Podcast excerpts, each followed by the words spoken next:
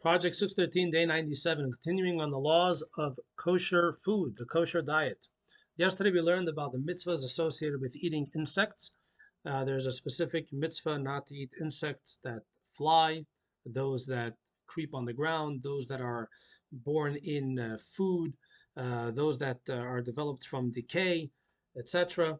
Today we learned that there is an overarching mitzvah, like an umbrella mitzvah, not to eat any creeping creatures or insects. So if someone eats a flying insect, or if they eat one that comes from the water, etc., so that one is violating two mitzvahs, the specific mitzvah of that type of insect and also the umbrella prohibition of eating insects.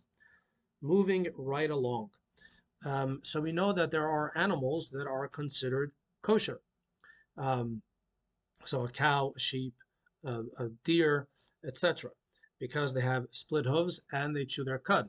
However, you obviously cannot eat a living animal. You can't eat the meat from a living animal. That's a separate mitzvah, which we're going to learn later on.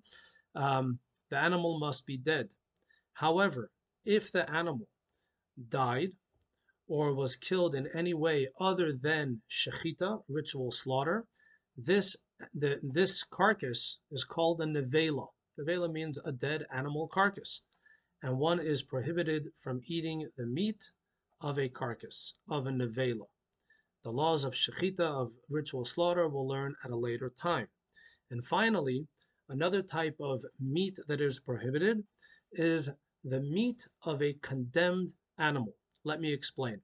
The Torah describes a situation where an ox gored a person to death. There were two witnesses that saw this happen.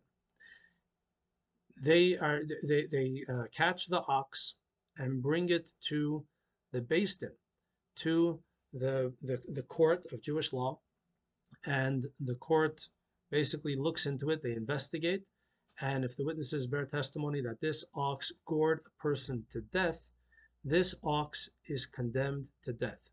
This ox was put to sleep. Now, this applies to any animal that is found to have killed a person. That animal was put to sleep.